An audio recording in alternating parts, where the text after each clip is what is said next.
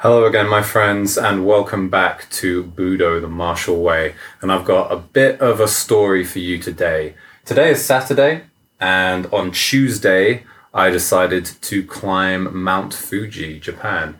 And that may not be such a big deal, but what makes this experience a little bit different is I decided to climb Mount Fuji from the bottom, from as far down as you can get before you start climbing another mountain. The whole journey, round trip, from starting from the bottom, getting to the peak, and getting back down to the bus to get home took 16 hours. I, maybe I wouldn't have actually, uh, maybe I wouldn't have actually tried it if I'd known it was t- would have taken that long. It was it was a mission, and it was it was a seriously uh, it was an ordeal. And that's what I want to share with you today for those interested in climbing the great and wonderful Mount Fuji. So if you're interested, stick around and I will tell you about the time I almost murdered myself climbing Japan's greatest volcano.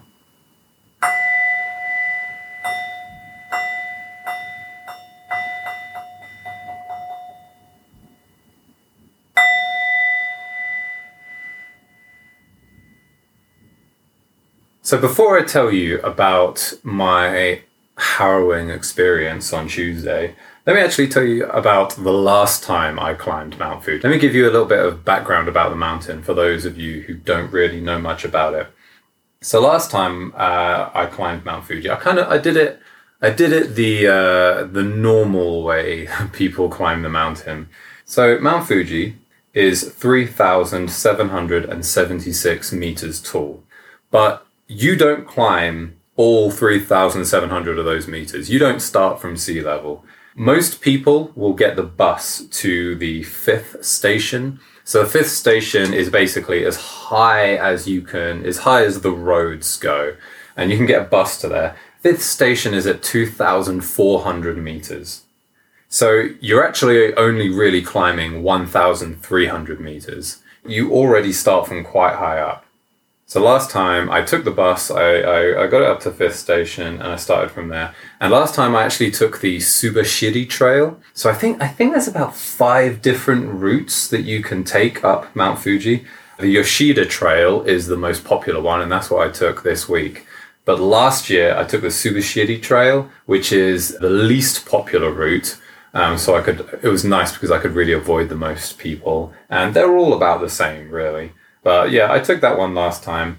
And the really big difference last time, not just in obviously that I, I um, climbed from a much higher altitude, but last time I slept in one of the mountain huts.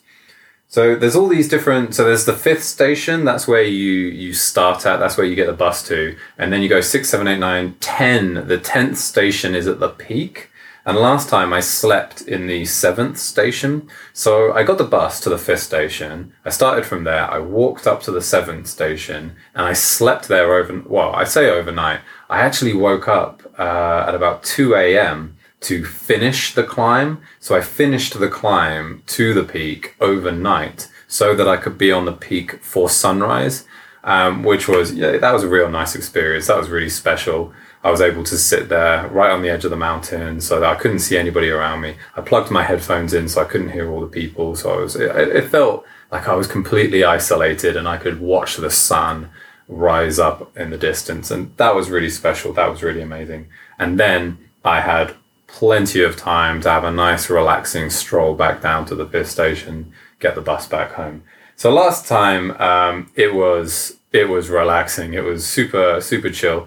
I actually um, last year I climbed it on Friday thirteenth, which I thought was pretty funny, as um, Mount Fuji is an active volcano. It's an active volcano, and based on I don't know historical seismology, I don't know how they figure out this stuff, but apparently it is overdue an eruption. So I'll be honest, uh, when I was up there at the top, I'm not a superstitious person, obviously, but when I was at the top, the fact that it's overdue an eruption, you know, you look down into that big crater on the top and you, you think to yourself, man, if that bad boy decides to go now, even a little eruption, I am gone. So yeah, it's a, it's a little bit um, it's an interesting mountain. I'll say that much.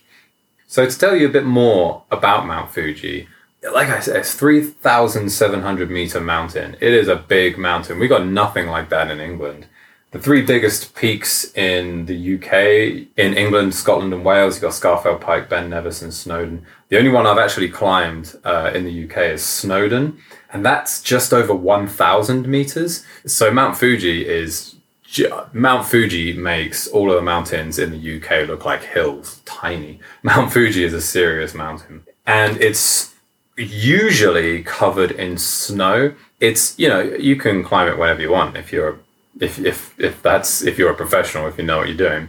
But for us regular people, it's actually only officially open to be climbed for 90 days of the year. That's just three months where you can actually officially go up during the summer because the rest of the year, the top of the mountain is just covered in snow. So you get that bus up and you, uh, you, you can, you can climb it. Usually it takes from the fifth station, it will take five you know obviously everybody's different. Um, i've heard people who take 12 hours to get to the top from the fifth station. But generally generally speaking it'll take about five or six hours to to get up to the peak from the fifth station. And then about three maybe three or four maybe a little bit longer to come back down. But being the absolute madman that i am i decided that i wanted to climb mount fuji from the bottom so let me explain with Mount Fuji, you've got you've kind of got three slopes to Mount Fuji. So you've got the top slope, which is usually covered in snow uh, most of the year, and then during the summer that becomes exposed, and it is like it, it's often described to look like the surface of Mars. It is so barren and desolate because it's just covered in snow most of the year way below freezing temperatures. Nothing grows up there. There's no even insects, bushes, nothing up there. It's just that barren red volcanic rock, which is in its own way very uh, beautiful and stunning, but it, it is pretty desolate as well. That's the very top slope. Then you've got the second slope. That's where that's the kind of the green slope of Mount Fuji, which is a lot more lush forest vegetation. You've got some, uh, you know, buildings in there, some mountain huts also, but generally speaking, it's it's just. Um, I think it's actually kind of like a, a reserved uh, national national park kind of area. So it's all it's all very lush vegetation. Then you've got the third slope. Now this is the slope that people don't really uh, consider to be a part of Mount Fuji, but it really is. So this is the, the much more shallow bottom slope. And this is where Fuji Yoshida City, the city I live in, this is on that slope at the bottom. It's very, it's a very gentle incline, but it is a very gentle, consistent incline up Mount Fuji. And it's interesting because the local people here, so Fuji Yoshida City is to the north of Mount Fuji. And if you ask any local people here for directions to somewhere, I don't know, like to, to a shop or a restaurant or something, rather than saying, oh, you need to head north, east, south, south or west, they say you need to head up or down. Speaking about up the slope of Mount Fuji or down the slope of Mount Fuji, because that slope is just a feature of the entire city. The whole city is gently sloping up toward this great, grand mountain looming over everyone in the distance and it's to the south. So somebody will say, "Oh, you need to head up the road." They're actually talking about south up toward Mount Fuji. And then when you reach the far north side of Fuji Yoshida City, that is when you have that is when you reach other mountains that, that kind of border and encircle this whole area. And that is where I began my climb from. So I began my climb from the slope of Arakurayama, which is a mountain to the north of Mount Fuji. So if you go onto Google Images, this is this is great. I live right next to this pagoda. If you go on to Google Images and you type in Japan, you will see images of a red pagoda on the right with Mount Fuji in the background. If you just type in Japan, that is that is one of the most famous iconic images of Japan. And that pagoda and that view is right outside my home. I, I, I actually run up the steps to that pagoda all the time. That's like my, my local run, my local training. So the bottom of those steps is at 700 meters, and that is the lowest you can go from Mount Fuji before you start climbing up a, an entirely separate mountain. That's 700 meters above sea level. That's the lowest you can go, and then you're just climbing up a different mountain. So that's what I did. I uh, I got up at 4 a.m. because I wanted to start at sunrise. I thought that would be the that would give me the most time and that would be the most scenic. Uh, so I got up at 4 a.m. I left the house at 5 and I made my way up Arakurayama to Chureito Pagoda. Uh, I took a few photos and man, look it up. Chureito Pagoda. Just type in Japan into Google Images and you will see that pagoda and you will see Mount Fuji in the distance. Man, it is. It is not close. It is not close. It, that is a big mountain. It is a big mountain and it is a long way away. And I decided that I'm I'm gonna I'm gonna smash that thing today. I'm getting to the peak today.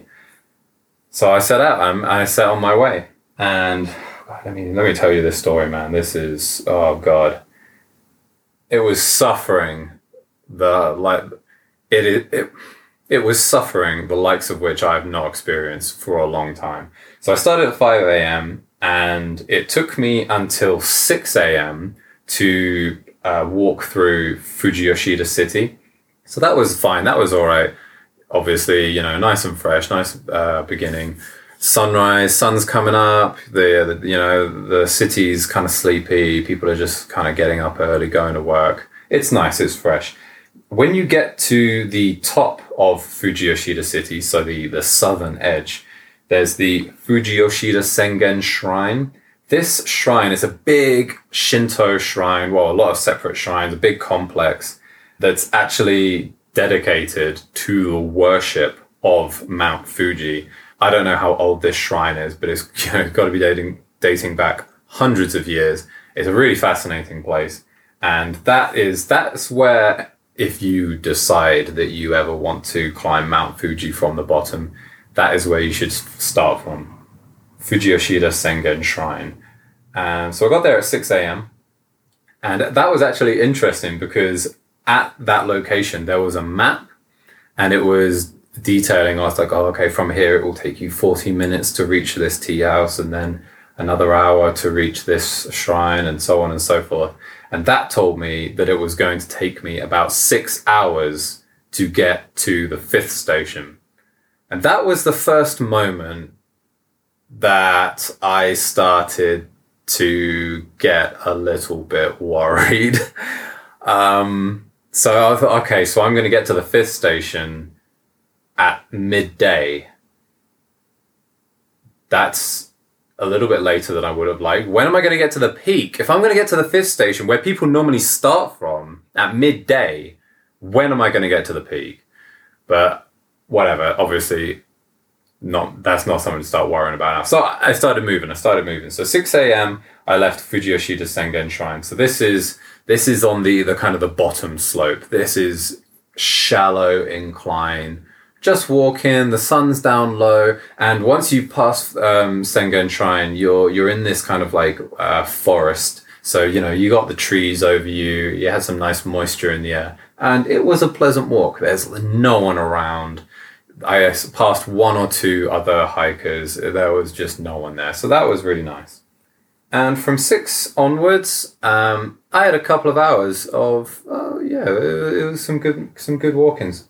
So I started moving and I started walking, and I was making good time. I think um, I was getting along with it, and it wasn't until about nine that I think I hit the second slope because it was about nine a.m. where I really noticed. Okay, now I'm really walking uphill. Now I'm climbing. The, the incline just really kicked up a notch.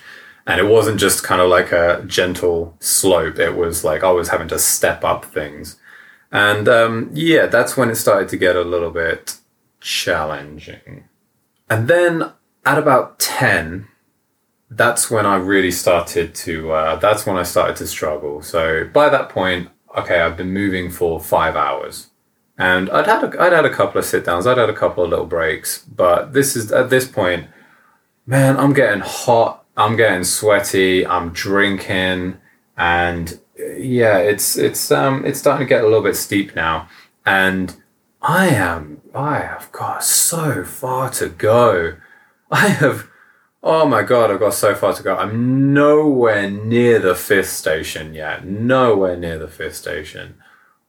But yeah, but the main thing that I was worried about was I was walking up um, from the bottom, and I was going to obviously go all the way to the peak, and then I was going to come back down, and I was going to get the bus back home from the fifth station.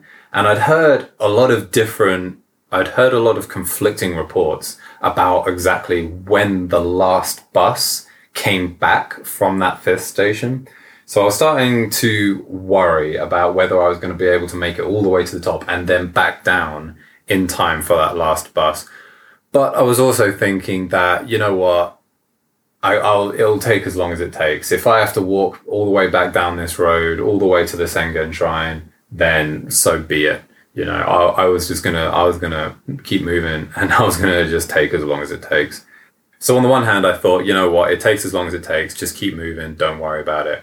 But on the other hand, I knew that by the time I got back to that station, I was going to be in such a state. I was going to be so wrecked that I would murder for that bus. I would do anything to get that bus. So, you know, that was something that was really on my mind from this point onwards. The whole time I was just thinking, oh man, I need to get that last bus. I need to keep moving.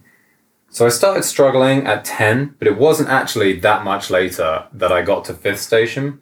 I managed to get there at about 10:40.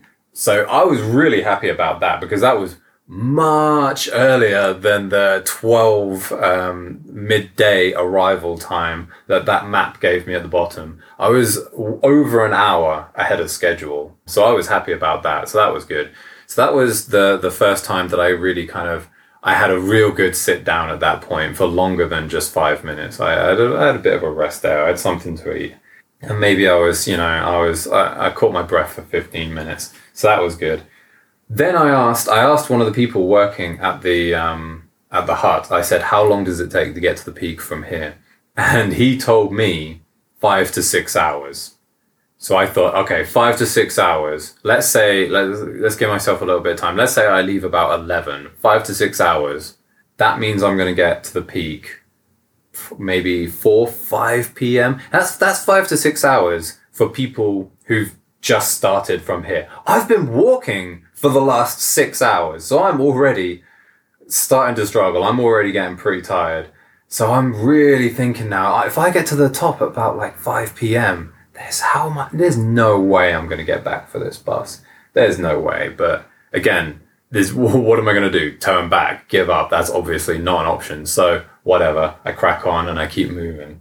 Ding ding. Hey guys, uh, I'm just editing the podcast episode now, and I've just realized I've made a big mistake. When I'm telling the story from this point on, I start referring to the fifth station as the eighth station.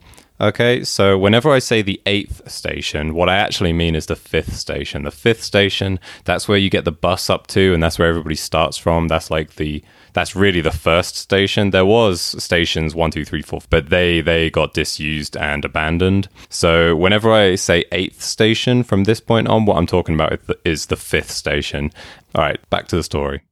Now it was just after I left the eighth station that I hit the tourists. The oh my god, oh my god, the tourists. So that walk from Fuji Yoshida Sengen Shrine all the way up to 8th station Seriously, that was the best part of climbing Mount Fuji. Below 8th station, the the lush forest, the vegetation, the silence. It was so really really beautiful, beautiful walk.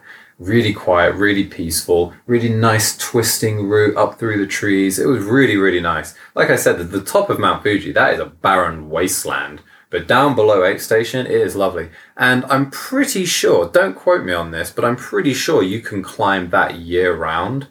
So if you do come to Japan and you do think, oh, I want to climb uh, Mount Fuji and it's out of season, you know, you can still you can still climb from from the the shrine to the eighth station, and that is a really lovely walk. I really recommend that.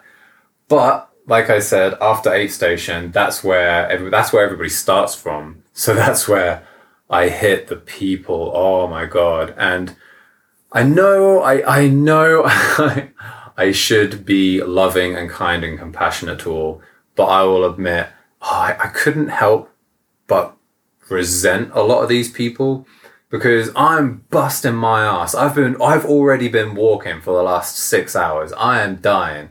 And then I get to this eighth station and I see all these people who are just fresh faced, bushy tails, ready to go. And I see people with like climbing this mountain wearing like an old pair of Converse, carrying like shopping bags they got from 7 Eleven. I'm like, what the hell are you people doing? This is a serious mountain, and you people do not respect it. You you will see a lot of people climbing Mount Fuji. I remember last time when I climbed it last year, I was climbing up, and there was this one guy. I think he was from Taiwan, and he was climbing Mount Fuji with a pair of flip flops, shorts, a vest, and an umbrella.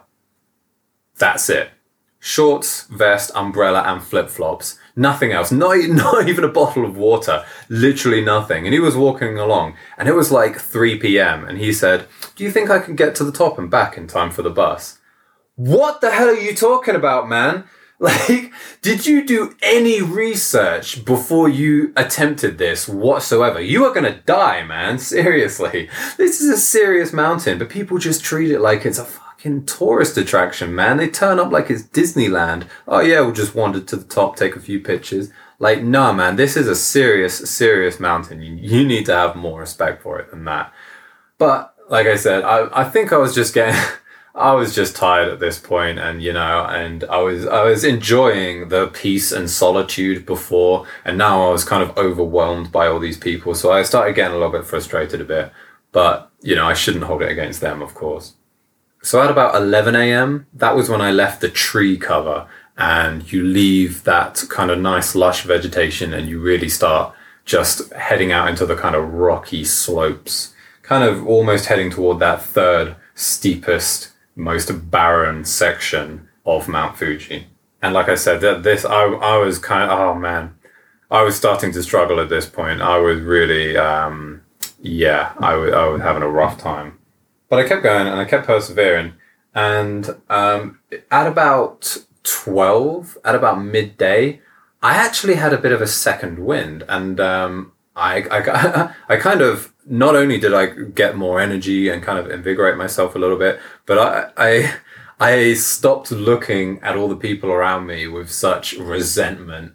And I started chatting with people and you know I was cracking some jokes with uh, some Japanese people. We got all these you got all these cute kids. You you will really be surprised by the age range of the people that climb Mount Fuji. Kind of the Westerners, the the the the tourists. Most of them are like you know.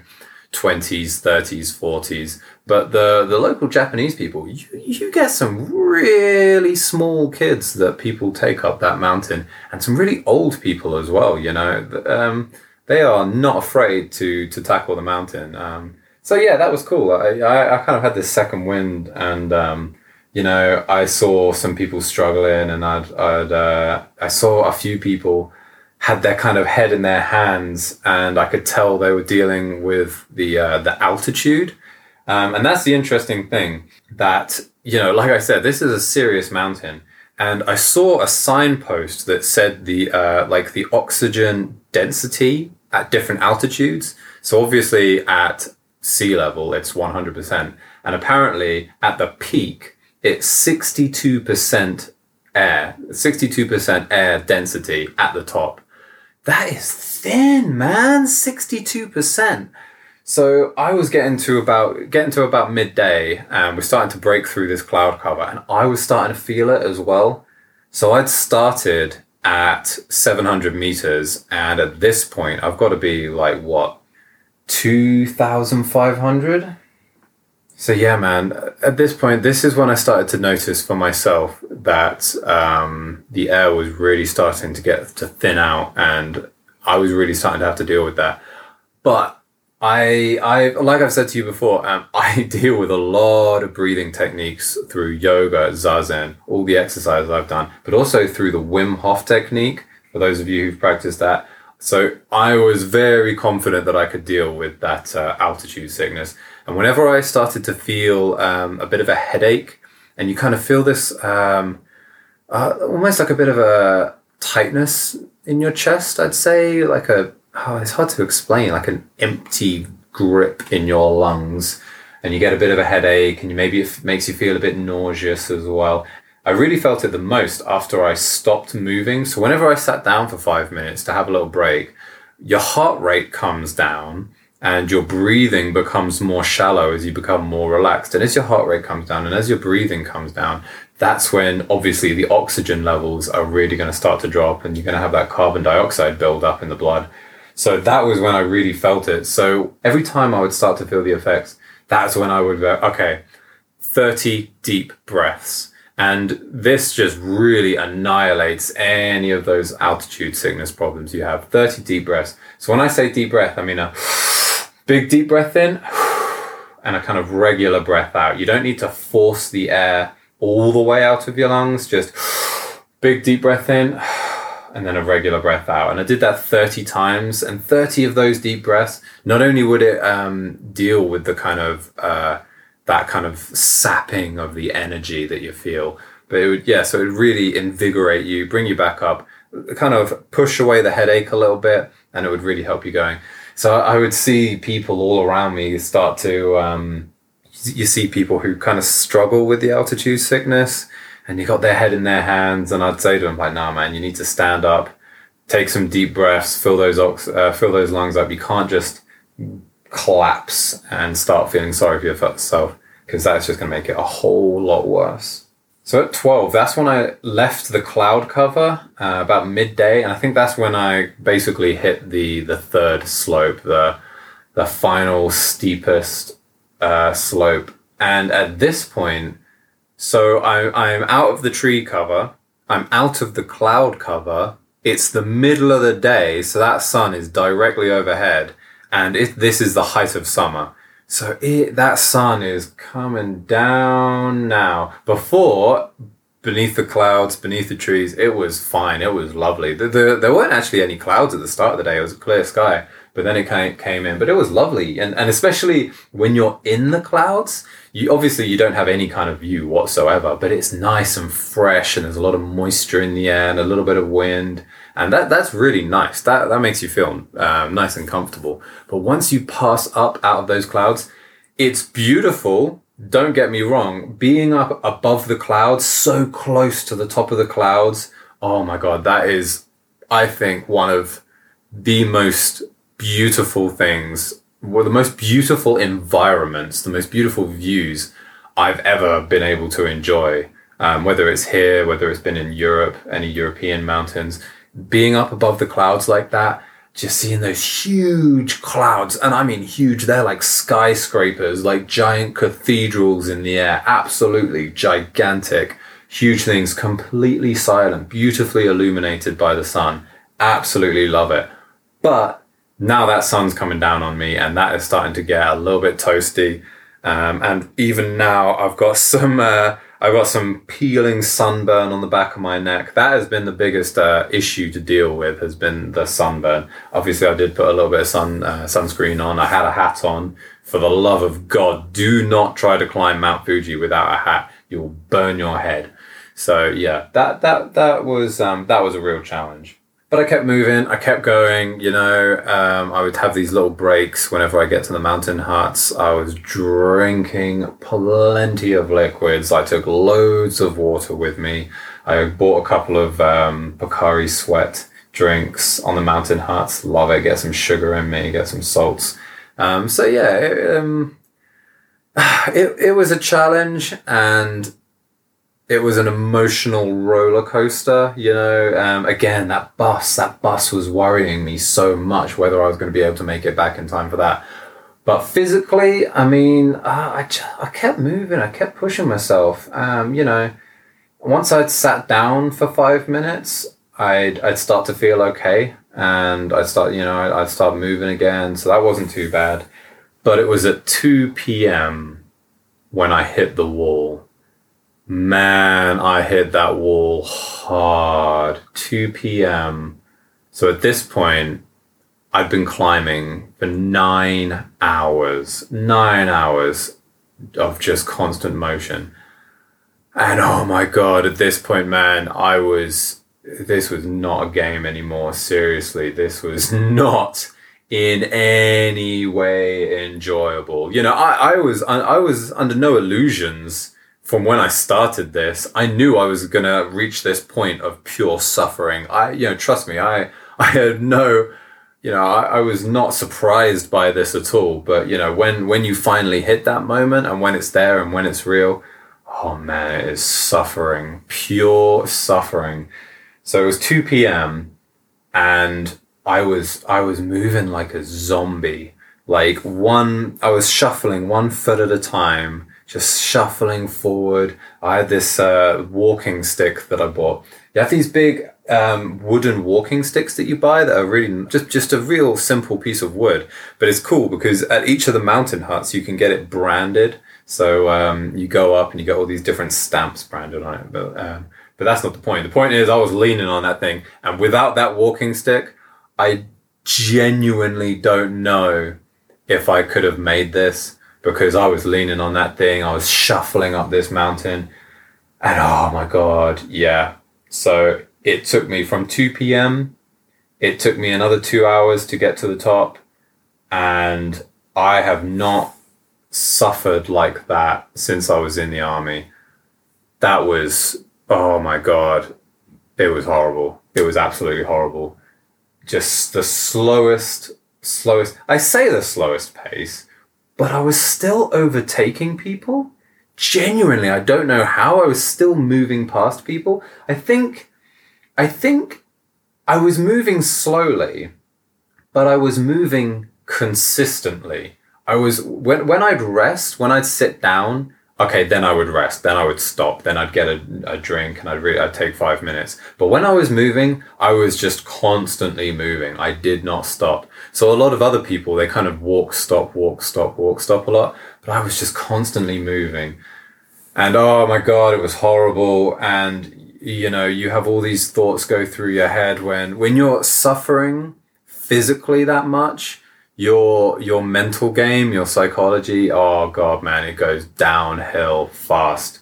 So yeah, I was oh, I was really questioning a lot of my life choices at that point. But and and oh man, when I got to to the last 200 meters, you see these little signposts and oh man, when I when I saw it say 200 meters, oh god, that was oh my god, that was so oh god that was so good to see that 200 meters to the peak. I remember looking at it and it's saying 10k, 10k to the peak, and I'd be climbing, I'd be climbing, I'd look at it again and say 9k, and I'd be like, oh my god, it would, oh god, it was forever. But when it said 200 meters, I thought, okay, finally, I thought 200 meters, 200 meters, that's nothing. 200 meters to the summit. I could, on a normal day, I could run that. That's nothing. So I kept going, I thought, oh, I don't need to break. In those final 200 meters, I had to take a break three times. Three more times I had to stop and sit down because I was that destroyed. Oh my god! Not just kind of like the cardio, um, but the the the musculature of my legs. Because at this point it is steep, you know, and a lot of the time you're not you're not walking, you are climbing. You are having to lift your feet up to like knee height and climb up these big rocks and these big boulders, sometimes on your hands, you know, is a challenge. And at this point, like I said, I've been going for 9, 10, 11 hours. Oh my God, it was pure, pure suffering. But eventually, at 4.30 p.m., after 11 and a half hours of climbing, I made it to the peak. I made it to the top. And I'd like to tell you that when I got to the top, I was like, I was overcome with this sensation of achievement and accomplishment. And I was like, yeah, I did it. I'm on top of the world. None of that. Absolutely none of that. Like I said, I've already climbed to the top of Mount Fuji. I did it last year. I know what it's like up there. You know, that, that wasn't new to me. And when I got to that top, I just, I was so destroyed and it had been 11 and a half hours. Like, even when I was in the army, I don't remember ever moving constantly in one direction for 11 and a half hours, let alone one direction up a fucking mountain for 11 and a half hours. So it took me 11 and a half hours. Let me, um, so I had a running app on my phone and I clocked in. It was 14.3 miles. That's 23K. And 23K flat. Bro, I could run that. That's, that's no big deal. That's no issue. But 23K and 3,000 meters elevation. Like I said, I started from 700 meters and Mount Fuji is 3,775 meters tall. So it took me 11 and a half hours and 3,000 meters elevation. And when I got to the top, man, I was just destroyed. I mean, yeah, I guess there was a certain sense of accomplishment. You know, I'd set out, I wanted to climb Mount Fuji from Chureito Pagoda. I wanted to do it the long haul, the long pilgrimage right from the bottom, like they did in the old days before cars, before roads, before any of that stuff. But once I got to that top, man, oh, I think one of the reasons that I was not really overcome with any sense of relief was because I knew, okay, cool, now I've got to go back down and again, I had that in my head. I had that thought of having to get back for the bus. Now, so at this point, one of my friends told me that the last bus was at 9 p.m. So that gave me three and a half hours to get back down to the fifth station. Three, three and a half hours. Now, if you, if you're full of energy and you're, you're moving quick, you could probably get back down in like two hours. You know, you could really move quick because you're going downhill and yeah, it's not quite so challenging. And actually, the route back down, so the route up is kind of, you know, you're climbing up all over these rocks, but the route back down, it's kind of down this big, smooth scree. So it's just this really, really, really simple zigzagging path down this kind of big, wide, loose gravel all the way back down. It's the most boring descent you can possibly imagine. It is literally just this zigzag path, just of loose gravel, almost the entire way back down to the fifth station. It is super boring, but it is super easy as well. And and obviously after climbing up, you wouldn't want to climb back down the way you came up because you would have to be literally like clambering down these big boulders and rocks but on the way down. So it's nice and simple. And like yeah, like I said, if if you're full of energy, you could do it in two hours. But man, I've just been climbing for almost twelve hours. I was not not full of any. I was not. I was empty. I was devoid of any energy at that point. And my knees, my legs were wrecked.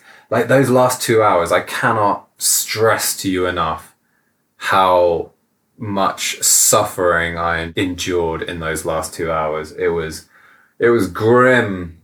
But if I'm going to get that bus, I better get moving. So my victory at the top of Mount Fuji, I was up there maybe uh, 10, 10, 15 minutes.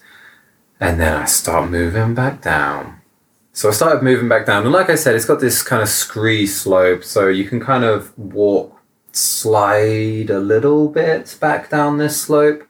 But, you know, I'm really kind of concerned about my knees at this point because, as anybody who does any kind of running or climbing will know, that going uphill is more challenging, but going downhill is more kind of more dangerous because you can really wreck your knees if you're not careful.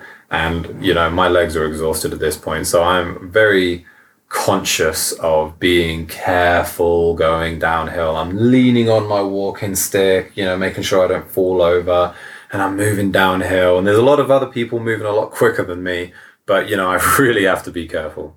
So I'm moving downhill and I'm sliding down this thing, and I have a, I have a couple of rests. I sit down uh, once or twice, and you know, catch my breath.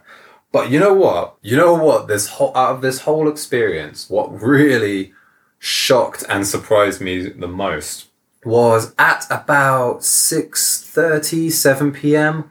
I got this, well, what, second wind, maybe a third wind at this point, but I got my energy back like you would not believe. I was just, I was moving and I was going and I was going and I was going and I was going, moving consistently. And then before I realized it, I suddenly realized, hold on a second, I'm actually moving at a pretty decent pace right now. And I haven't had a break for what, maybe half an hour now? I was just going and my knees, they, you know, I was still aware of them, but they didn't feel so, in, my legs weren't so incredibly painful anymore. And my cardio, I felt all right. I felt okay, you know. I was just like, oh, I couldn't believe it. At this point, I've been moving for what, 13, 14 hours. Oh my God. I thought, I, I, I was amazed that I was moving at all, let alone moving and feeling like I had energy. I, I couldn't believe, I honestly couldn't believe it. Obviously, it helps a lot that I was moving downhill, but I, I just couldn't believe it. But I made the most of it and I kept going. I started cutting down on my brakes a lot more and I just kept going and I kept going. But now we've got another problem. So and now we're hitting to about 7 p.m. and the kind of the, the the the path around me is real looking real empty of people at this point. There's no one else around because the sun's going down. It's getting real dark. So at this point, anybody who's going home, they're already at the bottom. They've timed it, so they're already at the bottom. And anybody who's sleeping on, in one of the mountain huts overnight, they're going to be at their mountain hut. So there's not really a lot of people around right now. And I'm starting to get a little bit worried. I had a torch on me, so you know, I had I had some light when I need it, but there's not many people around and I'm starting to get worried because it was it was a moonless night. There was absolutely no moon in the sky whatsoever. So I was very conscious. If it was a full moon, man, I've been out uh, in the army on a full moon when it's as as bright as a cloudy day. You can see no problem. On a moonless night where you've got no illumination whatsoever, man, it is pitch pitch black. And I don't know about you, but I don't really want to be on the side of a fucking mountain in the absolute pitch black. So now again, I'm oh god, I'm I'm just stressing, man. I got to get back to this bus. I've got to get back to this bus. So I start picking up the pace. I start moving. I start I start trying to go as fast as I can, and there's there's just barely anyone around. So the sun goes down at about seven thirty, and I get my little torch out and I've got a low battery. so I yeah, I know I'm an idiot. Yes, it's a little USB bike light thing I've got. I use it when I was working in security a lot. It's really, really super bright. It's really good, and it's a tiny little thing you can put in your pocket. But it's got when I turn it on, it's got a little red light on it telling me that the battery's low. So, my fuck's sake! Yes, I know I should have charged it before I left. Thank you. Obviously, I know that. But I honestly did not think that I would be out so long that I was going to be there in the dark. I, I wasn't planning on sleeping on the mountain overnight. So I honestly didn't think it would take me that long. But obviously, I don't really think anybody's done this before. So, you know, it was hard for me to get a realistic time frame on how long this would take. So there I was going down the mountain in essentially pitch black at this point with my little light, which is running low and I keep moving, and it's okay. I've got enough illumination that I can see where I'm going. At this point, I'm starting to get worried that I've got this tiny little. This isn't like some great big head torch thing. This is just a little pocket, little bike light thing. So I've just got enough of a little cone of light that I can see my feet in front of me. Now I'm starting to get a little bit concerned. What if I take a wrong turn somewhere and then I'm totally fucked in the middle of nowhere on the side of Mount Fuji? Then I'm in big trouble. But it's okay. I keep moving. I keep going. And then I start at, around eight. I get to the the the bottom stations, and um, I think I get to like the sixth station. So the th- sixth station has got like um, a lot of toilets, and it's got like an information center, and I think there's like police there and stuff. So and there's like loads of people there. So that's like big, bright, illuminated, and that that made me feel a little bit better. That at the very least, I was around people. I wasn't on the side of a mountain totally by myself, heading into the, the night. You know, so I was surrounded by people. So I thought, okay, if worst comes to worst, I'm you know, I'm not going to die of exposure or anything. So I asked one of the police officers, "Where's the bus stop?" And he's like, "Oh, that direction." So okay, okay, right, boom, I've gotta go, I've gotta go, go, go, go. So I've got to keep moving, and I'm really worried about this uh, this bus, uh, and I keep moving. Now the police officer told me that it was at the fifth station. Um, so I thought to myself, okay, so I'm going to go back to the fifth station that I passed on the way up. So I keep moving and I keep heading in that direction. And it takes me, okay, so what time was that? That was about eight o'clock. So that was about eight o'clock. So from the uh, the sixth station down to the fifth station, it only take took me maybe I don't know half an hour or so. Um, maybe even less than that. I was I was really moving at this point. I think I think I was really motivated by the fact that I was almost at the end. But I don't know at the times exactly. But what I do know is I got back to that fifth station, the one I passed on the way up. I got there at eight fifteen. I got there at eight fifteen. Okay, I got there at eight fifteen, and I said to them, "Basu? Where's where's the bus? Where is the bus?" And they they said to me, "What bus?" don't fucking don't start playing this game with me now. So they're saying what bus, and I'm I'm like the bus. I was told to come here for the bus. Someone brings out a little a little bus timetable thing, and he says, "Oh, the bus, the nine o'clock bus. Yeah, that's over at the fifth station." I'm like, "Yeah, okay, we're at the fifth station." And he says, "No, no, no, no, no, the other fifth station."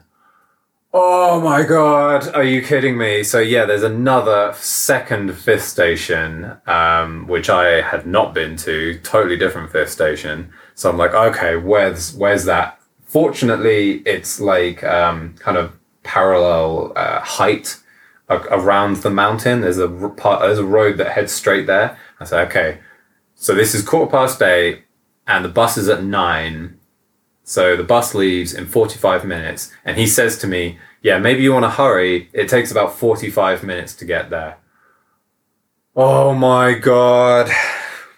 So I've been on my feet for 15 hours at this point. 15 hours of just of climbing this goddamn mountain. I am exhausted. I've got blisters. My knees are destroyed. My shoulders are killing. I, like from the carrying my back. Like seriously, I'm suffering at this point so badly. But I find out I've got to go. But you know what? Again, I don't know where I summoned this energy from, but I started running.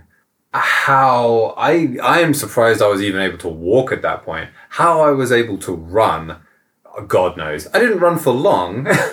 Maybe I ran for about three minutes and then I, I slowed it down to a quick walk.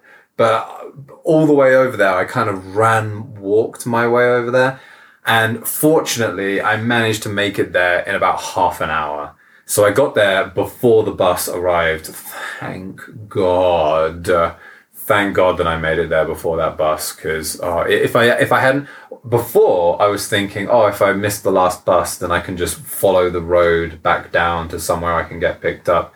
But at that point my light was running out and it was pitch black and I was not going to walk down this road in pitch black in the middle of the night. I would have had to have just slept on the side of the fucking mountain but fortunately, that didn't happen. So I made it to the bus stop, and that that was where I felt relief. That was where I felt accomplishment. Not at the peak of the mountain, but when I got got back to that bus station at the fifth station. Oh my god, that was when I felt like it was over. The nightmare had finished. 16 hours on my feet, 16 hours climbing that mountain. I left at 5 a.m and I got back to that bus station at just before 9 p.m. And yeah, that was um, that was a mission. I'm proud of myself. I'm proud of myself that I was uh, able to achieve that. Maybe I, uh, I uh, even attempted it through ignorance and stupidity, maybe. If I had known beforehand that it would have taken 16 hours to get from Chureito to the top, back down to the bus, 16 hours, I I I would have said to myself, I can't do that. 16 hours, I can't do that. On 16 hours on my feet, that's too far, that's too much. I, I can't do that.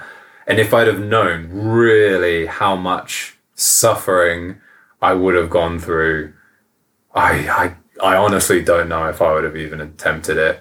I maybe I would have started from the uh, from the shrine and stayed on a mountain hut overnight or something. I, I don't know. I would have tried something different, but I did it and I am proud of myself. Um, so yeah, if anybody wants to know what it's like climbing Mount Fuji from the bottom, it's suffering. It's pure suffering.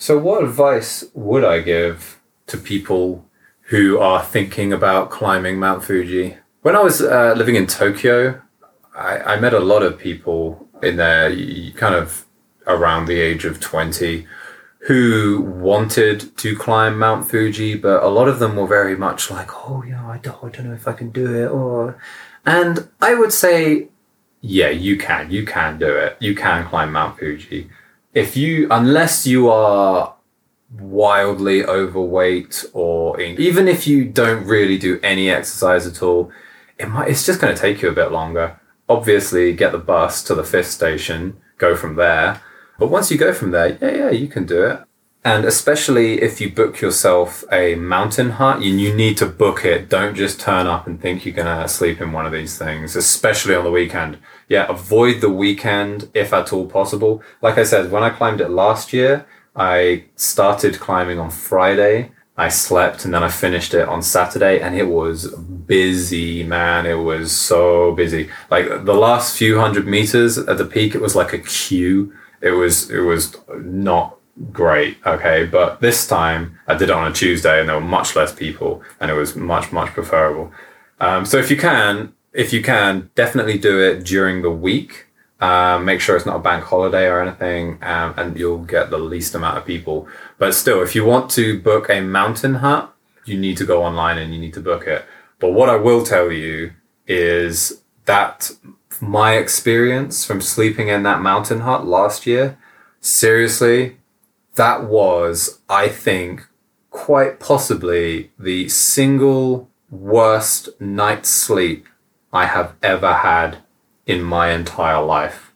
It was absolutely horrific. So you're in this mountain hut, which is obviously tiny. You know, don't expect any kind of like hotel or anything. You're in this mountain hut, tiny. You're packed in in these bunk beds with like a dozen people to your left and your right. You are literally shoulder to shoulder with these strangers. But that's not the problem. That's not, that's, that's, I was fine with that. You know, like I said, I was in the army reserves. I have had plenty of nights sleeping outside. I've slept in all kinds of conditions. I've slept where I've been half submerged in water. I've slept where it's been snowing, it's been raining. I've dealt with that. That's not a problem. But the real problem was the lack of oxygen. Oh my God. Like I said before, at the peak, it's 62% oxygen. So when you're in those mountain huts, the oxygen level is low. And obviously, when you start to rest and when you start to fall asleep, your breathing becomes really shallow. So your breathing comes down and you just when I when I was there, when I was trying to get to sleep, I would I would start to doze off and then I would kind of in my half sleeping state, I would feel like I've not breathed for like the last 30 seconds and I would just go I just suck in loads of air. And oh my god I just kept I kept waking myself up sucking in this air. Because it's not just um, there's a lack of oxygen but you're in this hut filled with like I don't know 30 40 50 other people all breathing the same air. So there's just no air in there. There's just no air in there. Everybody's sucking up all the oxygen. Oh my god like I said, I don't mind sleeping on some wooden panel in some cheap sleeping bag or any any of that stuff. I don't mind being packed in with other people. That's not a problem. But the lack of air when you're trying to sleep and there's just no oxygen there, that that is difficult. That is really challenging. But like I said, if if you are going to take a while doing this, um, then maybe you don't really have a choice. I think some of the lower mountain huts are a little bit better. Maybe don't go for one so high up the mountain. The lower ones are a little bit more spacious, maybe, and certainly again, if you book it during the week, maybe it won't be uh, so rammed full of people. But yeah, that that just just be aware that um, even if you book a uh, a sleep in the mountain hut man, you are you not you can't guarantee a good night's sleep. It's uh, oh, it's challenging. But yeah, like I said, um, anybody can do it. Like, like I said before, there, are kids, kids, little kids, or old people who climb Mount Fuji. So, so yeah, if you are certainly if you're in your twenties or thirties, I mean, get a grip. You should be able to climb this fucking thing. The actual climb, the walk itself is really not challenging at all. It's you're not going to be banging nails into rock and you know rappelling down cliff edges. You're not really climbing. You're walking. You're walking up a mountain. Yeah, it gets steep. It does get steep, but unless you are completely incapable, then yeah, you should be fine. But for those of you who want to uh, really challenge yourselves, and for those of you who are a little bit fitter, a little bit more able, and who do want a challenge, then yeah, you know what I would say go from the Fuji Yoshida Sengen Shrine. That is that is essentially the bottom, not really the official. You can go lower, but but that is that is the bottom. And there is I uh, I know when I passed, there's like a hostel like right outside that thing, so you can you can sleep right at the bottom, and boom, you can go straight from there. And uh, if you do go, go at sunrise, man. Seriously, no matter where you go from, you should really get up as early as you can in the day.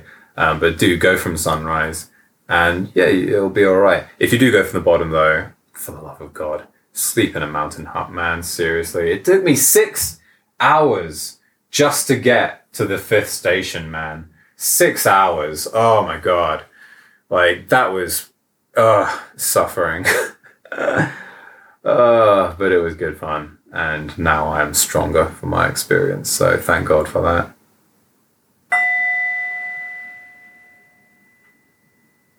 And that was my experience climbing Mount Fuji for the second time from the bottom. I hope you enjoyed that little tale of my training experience. It was good. F- uh, was it good fun? It wasn't good fun. Uh, it was suffering. I did not enjoy it. I enjoyed it being over. I enjoyed it having not to ever do that ever again. But yeah, it was an experience, and that's what we're here for. These things make us stronger. So yeah, thank you for tuning in. Thank you for listening. I hope you enjoyed it. If you have any questions, if you are planning on climbing Mount Fuji at all yourself, and you have any questions at all, please let me know. I'll be very interested to hear your thoughts. Until next time, keep walking because those on the way become the way.